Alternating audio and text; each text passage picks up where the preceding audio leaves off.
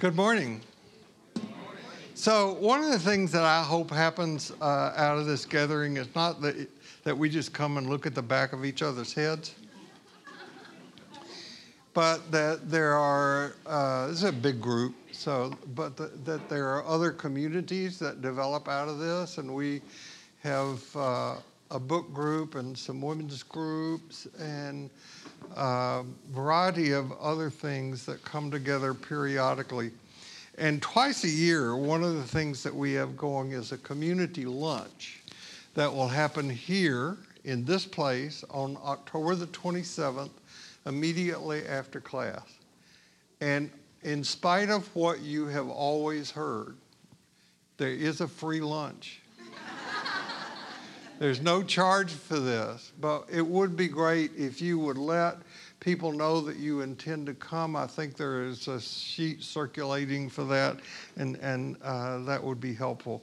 And you see on the announcement slides that go by that we are um, having um, Michael Moore would come, and we're having Jackie Lewis come. And on the 20th of October, Holly and I are teaching, or Holly is teaching, and I'm going to be up here with her.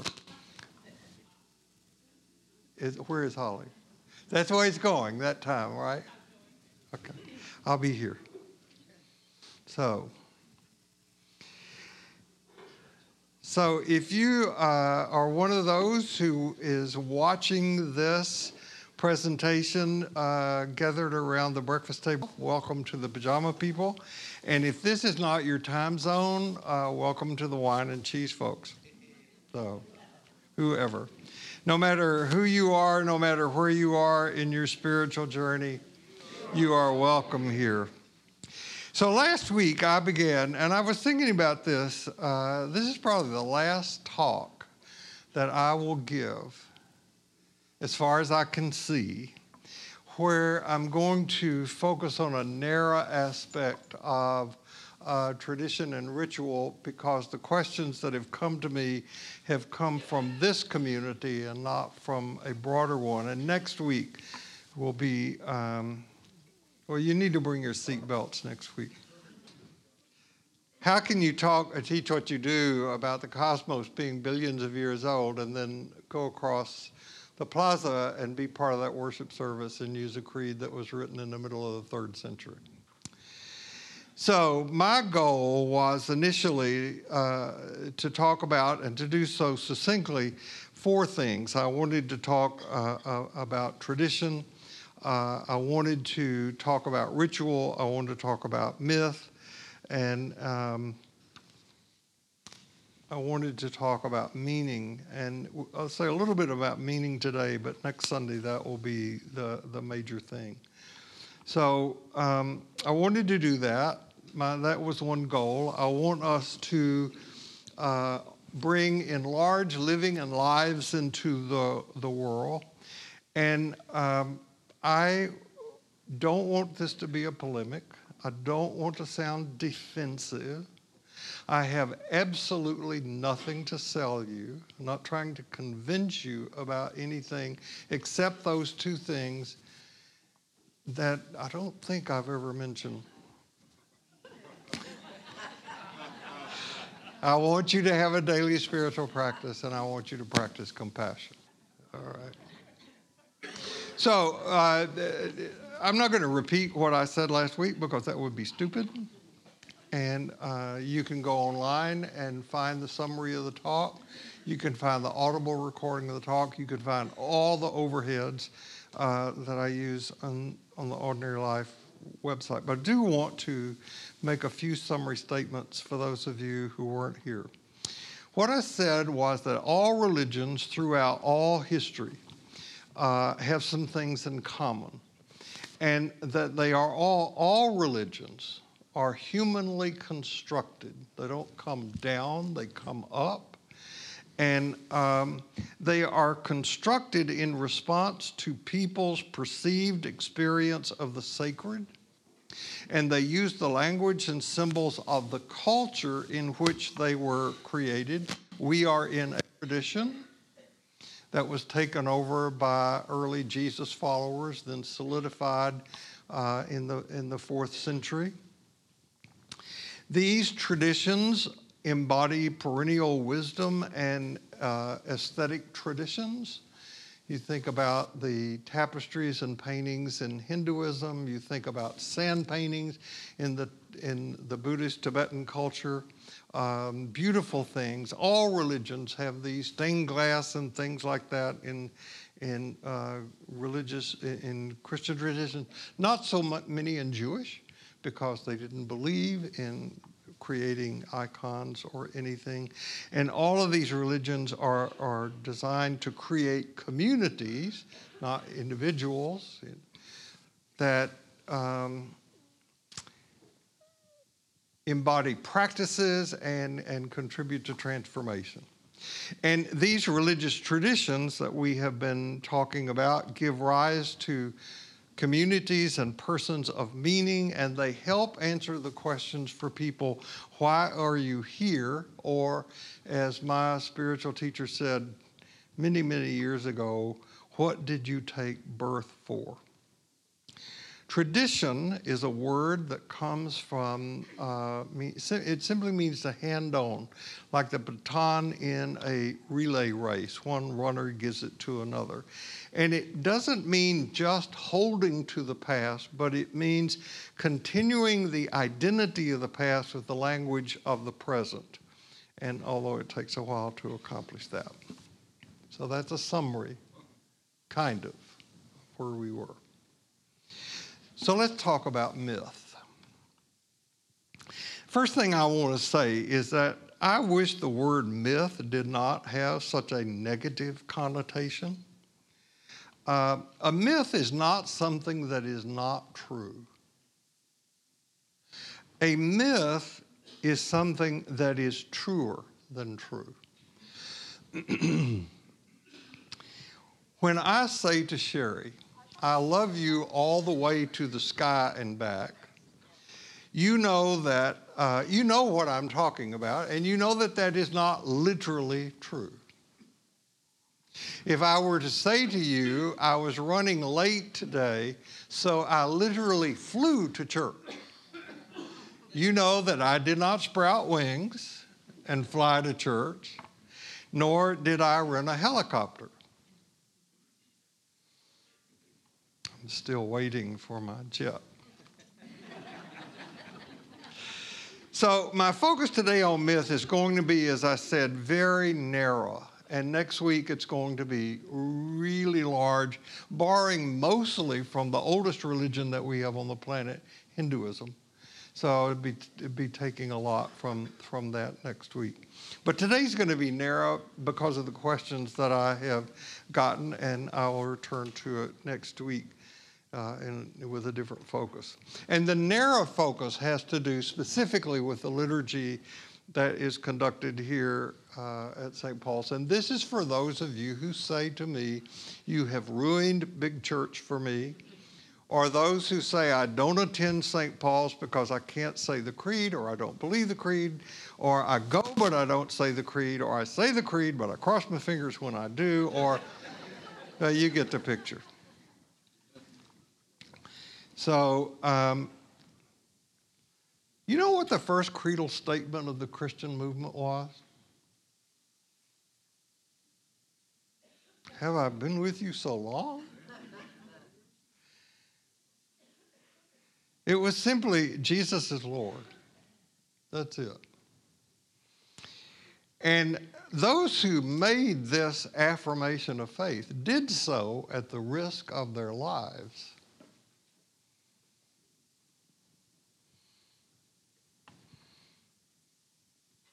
It's a powerful political statement. At least it used to be. Over the past decades, Jesus has been increasingly hijacked by the religious right, both religiously and politically, to endorse everything from racism to gay bashing to blowing up abortion clinics to justifying war. It's a long list. But when this creed, Jesus is Lord, was first embraced, Caesar was Lord. And to claim otherwise was considered treason. This is, the, this is why those early Jesus followers were put to death.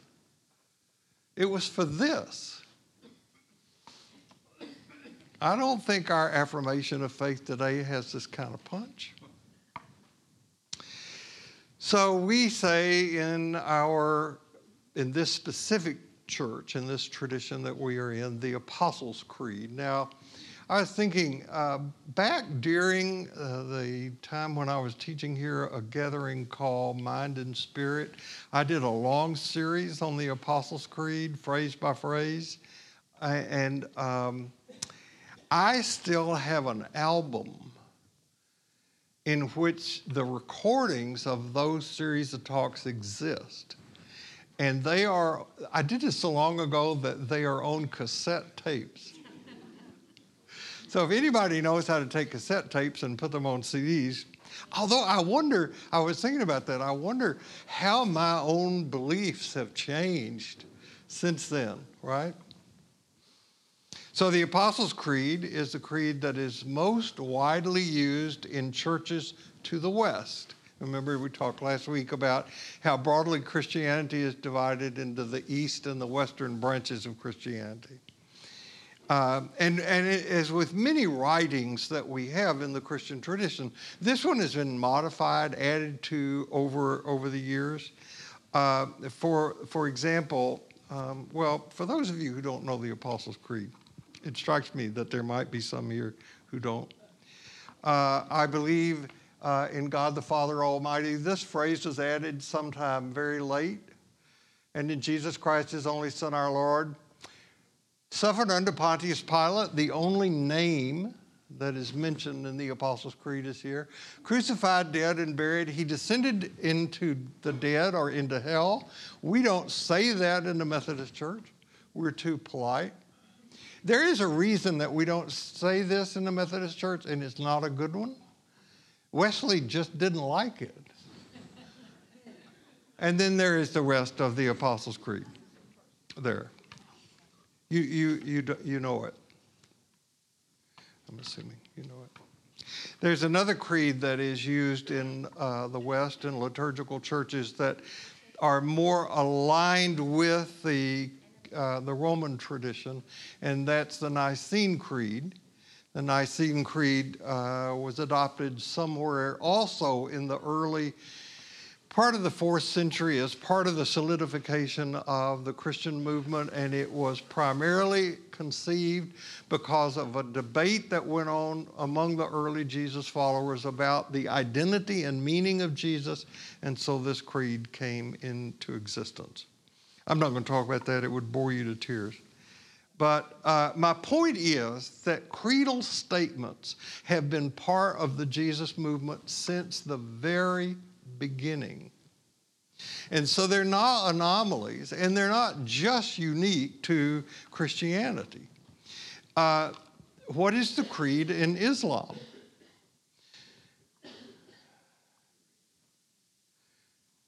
Okay, now look,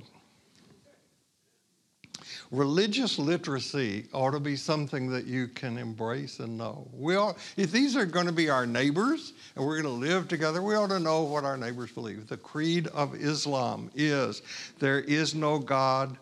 There is no God but Allah, and Muhammad is his prophet or his messenger.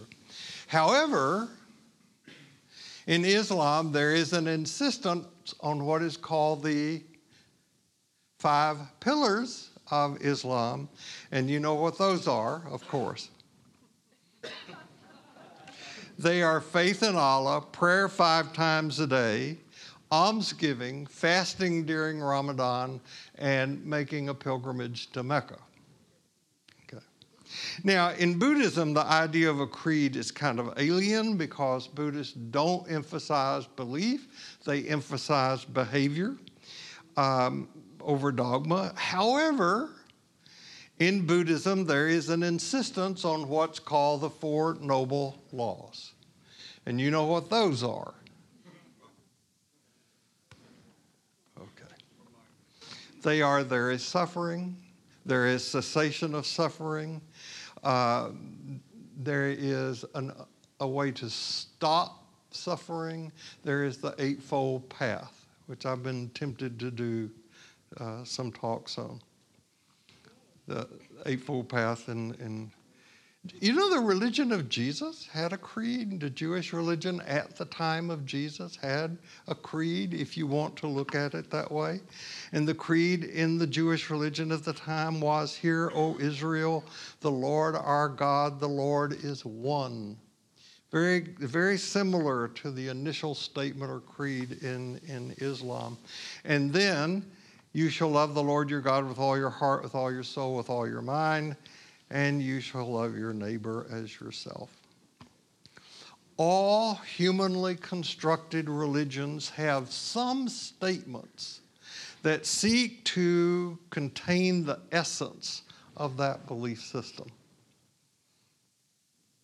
Now, people come to St. Paul's or they go into churches that use the Apostles' Creed and except for some passages of Scripture, like those that have really violent language, which I'm going to talk about in a minute, everything in the liturgy seems to go okay. Now, the reason I know this is I sit in a chancel and I watch people. And the opening hymn goes well, the prelude goes well, the opening sentences goes well, Somebody gets up and read. We have a tradition to, we're a lectionary church, so somebody gets up and they read a passage from the Hebrew scripture. That seems mostly to go well. Uh, then um, the the choir sings usually a psalm selection from the lectionary. Then some lay reader comes from the congregation and reads from one of the epistles, usually. And then uh, there's a hymn, and then uh, there's a reading of a gospel selection right before somebody speaks a few words, that's a preacher, about that gospel selection usually. And all of this mostly goes okay until we all stand and say the creed. And it's like a switch goes on for many people, and they go,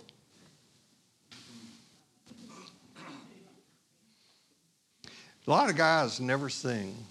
A lot of people never sing in church. And sometimes when you do go and you get bored or you just want to do something, look in the front of the hymnal about the advice that John Wesley gave people about singing. Have you ever read that? It's really worth reading. I mean, really worth reading. Uh, I think a lot of people carry profound wounds about singing. You know, somewhere in the first or second grade, you had a teacher who said, uh, why don't you just stand over here while the rest of us sing? and so people get a lesson early on that they're, they're not good enough, they can't sing, and so they've been educated not to participate in communal singing. They just stand there. A lot of guys do that. And what I want to say to you is singing is a delightful part of the evolutionary process right? These sentient beings that became humans in their evolutionary process begin to realize hey, we can make noises. And we can hear, we can imitate, imitate the birds. And look, we can move we have feet and we can jump around and we can dance. You've seen videos of Aboriginal tribes that come together chanting and dancing and moving. That got trained out of us in the West. But that's what singing is it's an evolutionary delight in the ability to make noise and to hear noise and to put it together and to sing together in harmony and rhythm, except in church.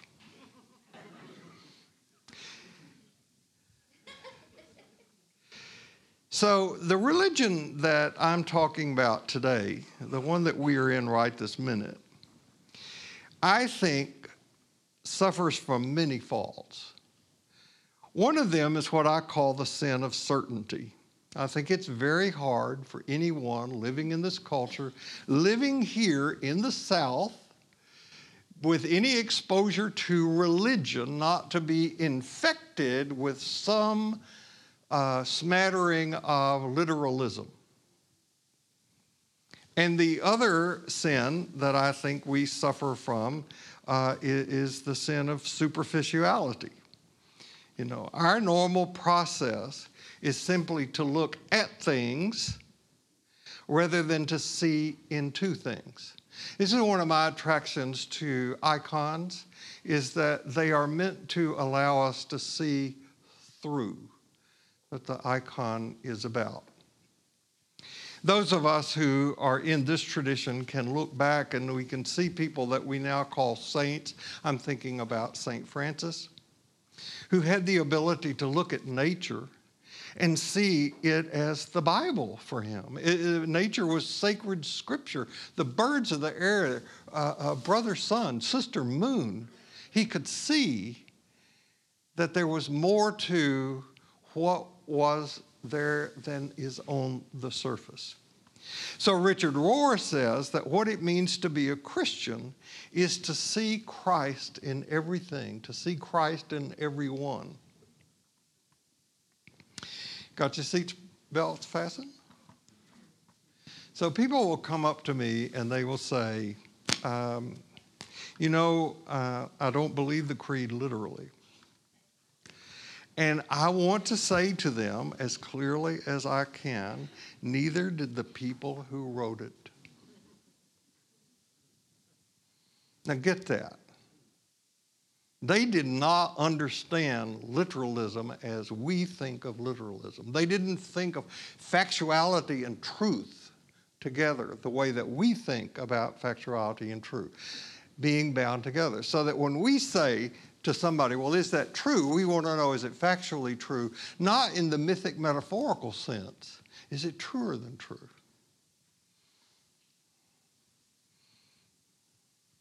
So I, I want you to suppose for a minute that you're back in the time, some weeks after the crucifixion of Jesus. He's dead in the ground, he's gone. And uh, there's some people who say, well, you know, he really isn't gone, he's living. He's living in me, and I see him in you. Uh, but wh- what we do know, argue what you will about the whole thing called, mistakenly called the resurrection, correctly in theological terms, it's simply called resurrection, not the resurrection.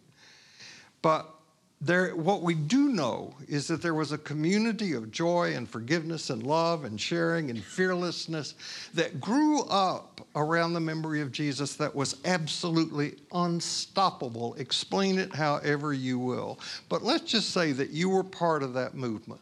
And you run into one of your old high school buddies at the grocery store one day some person you haven't seen in years, and you say, hey, hey, guess what? You know that Jesus guy that I was talking about? He's alive. And your friend would say, that's cool.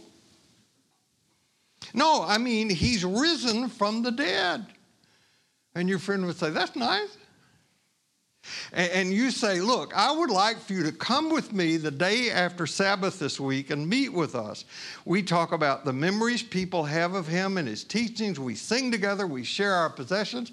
Everybody brings a dish to share. We eat together. It's a great time. I'd like for you to come. And the guy says, I don't think so.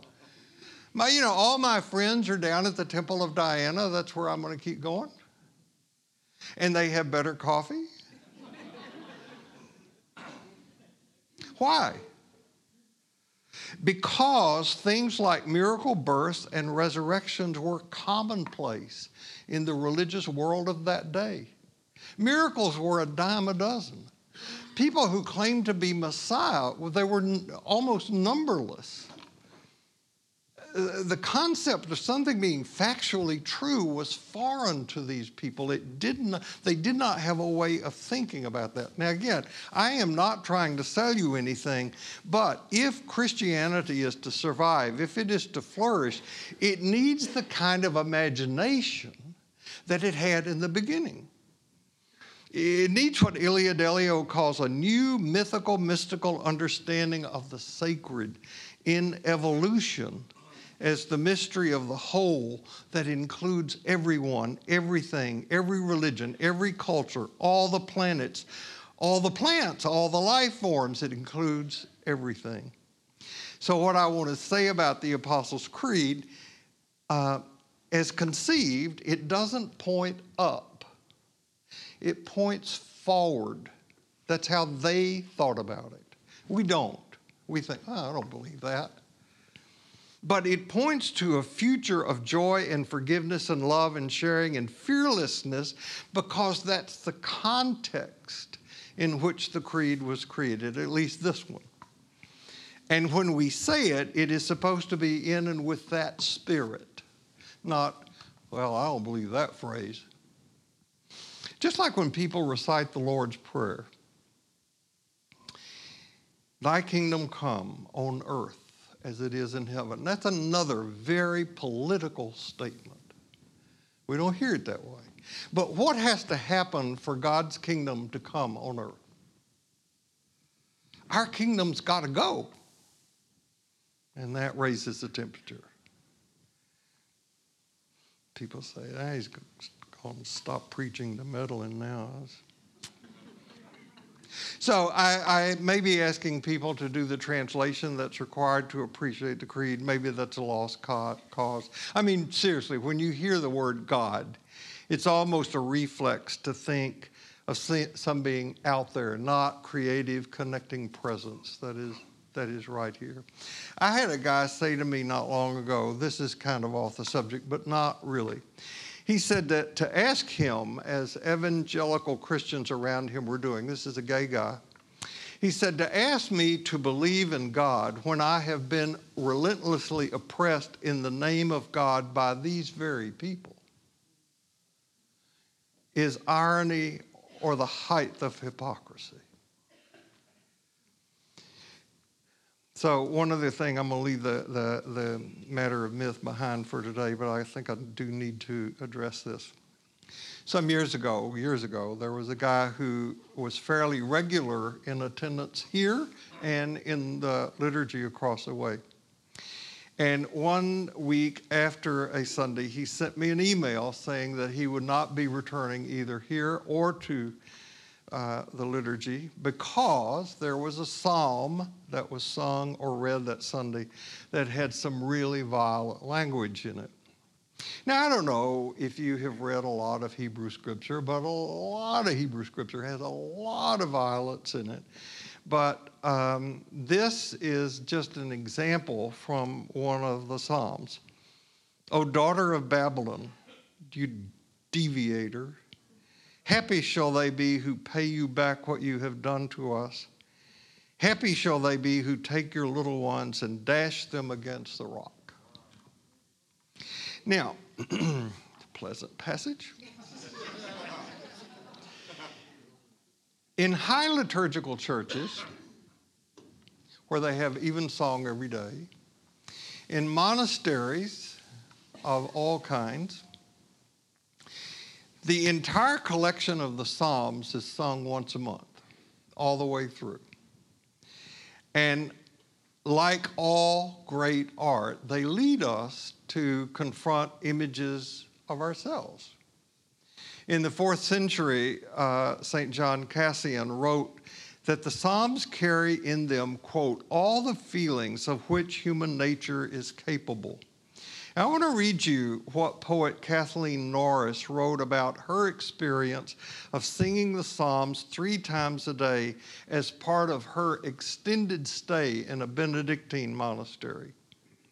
She says, To the modern reader, the Psalms can seem impenetrable.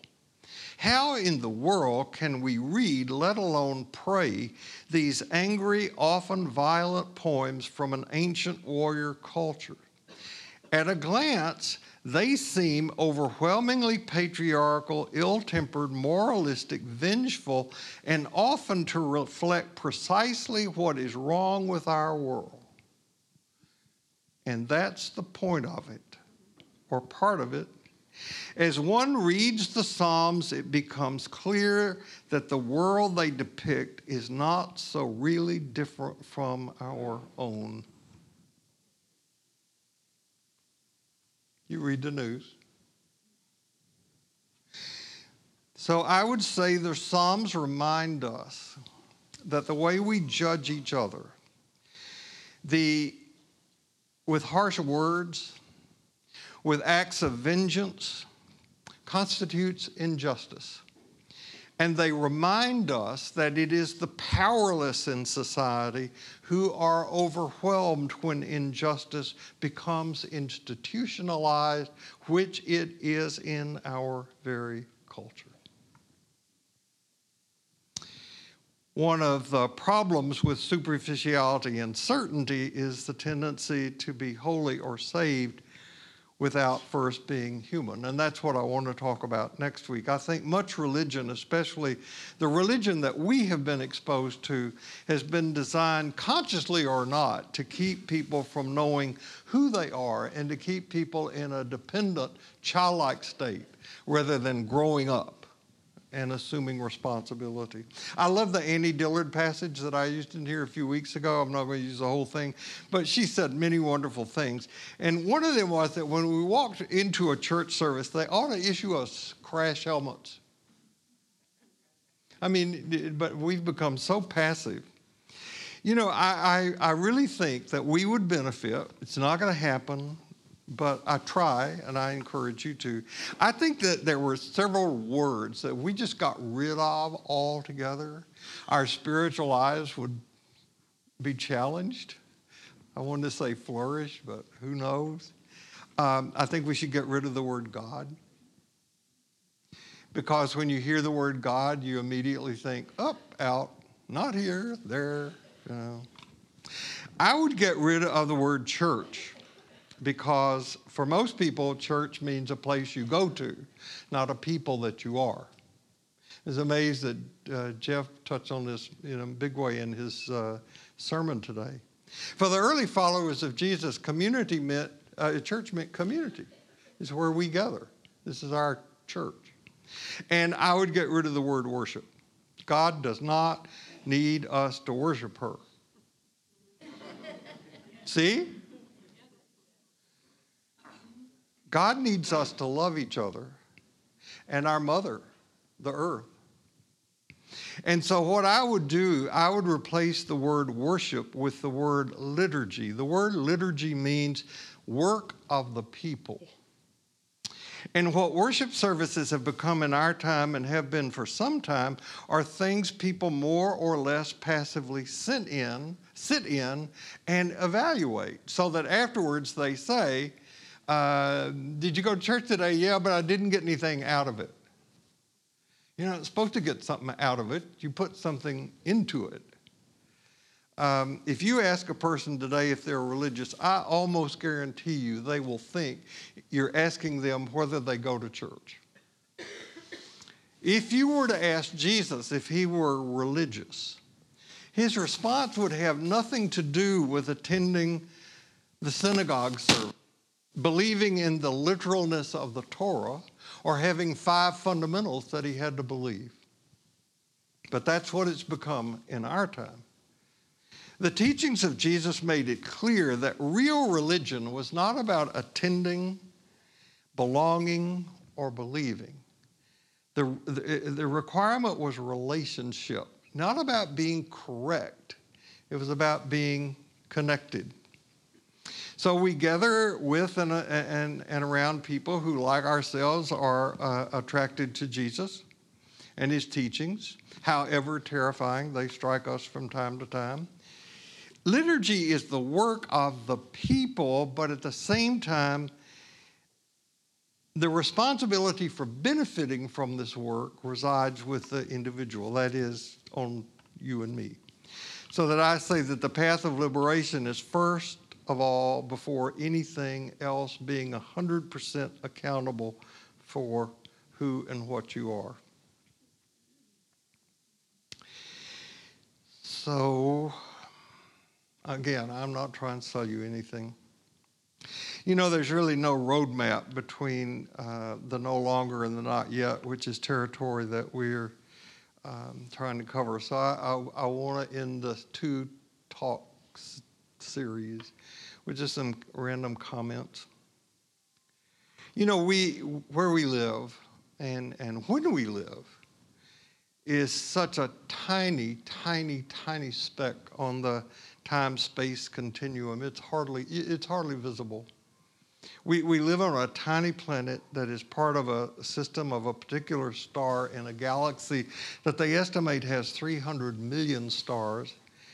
And, and we, we have been convinced that all this energy exists just for us and that we're the main show, which is kind of arrogant. That's why I added to the list of virtues that I bring up regularly in here the word humility peace, love, joy, patience, and humility. We need moral humility. And the chances are, because there are so many galaxies, that there are other planets that have civilizations. They're not all existing now. Some have come and gone millions of years ago. Others will come into existence in the future. There might be thousands that exist in our own time. We don't know. Because we know about and trust in the reality of this evolutionary process, we know things change. And how we participate in this change can be critical. I think being against something is of limited use. None of us want our life energy to be about what we're against. Yet there are thousands of people who got up today, could not wait to get on Facebook to tell you what they're against. You want to put your energy into writing a new creed? No, I don't think so. There are so many more important issues.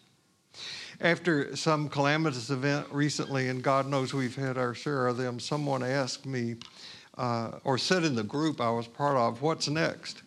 And this is one of those occasions where what I said just didn't seem to come from me. It seemed to come from somewhere else. And I responded, This is it. This is what's next. This is next, right here right now, not out there. This, this is next. And this territory is filled with paradoxes, right? Filled with paradoxes. When, when people come to see me for counseling, one of the first things I say to them is, I'm like a piano teacher. And, and you come here because you want to learn to play the piano learn to play the piano better. And um, you know, even if you found the best piano teacher on the planet, just going to the lesson wouldn't be enough. You have to practice. You probably have to practice every day.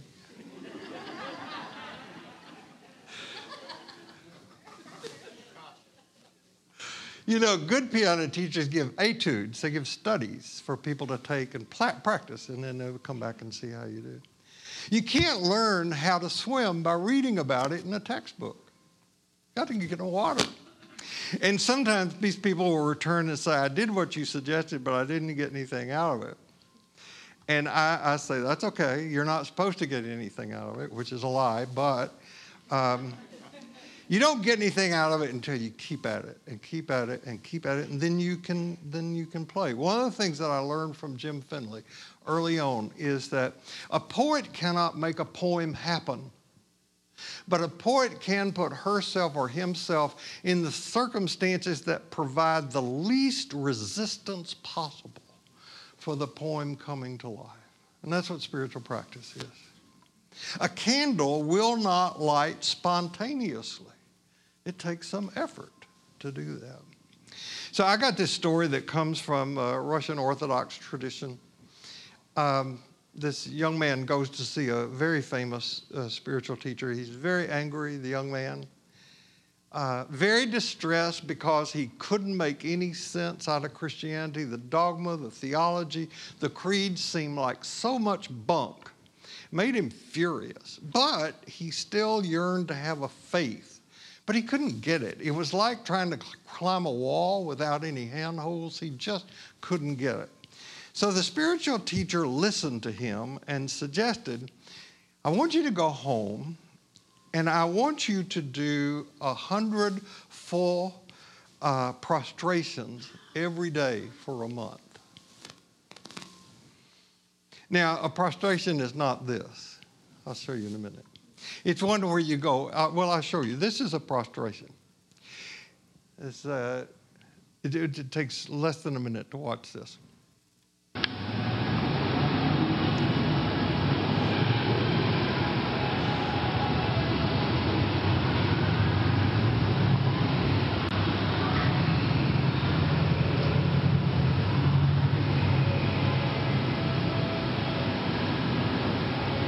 Okay, thank you, Master.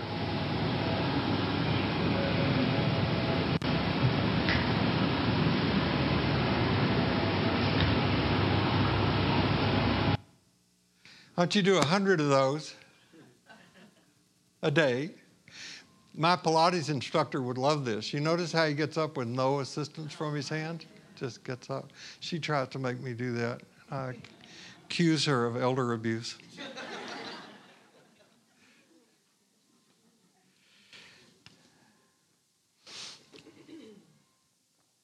The guy came back after doing that for a month, and um, he was glowing.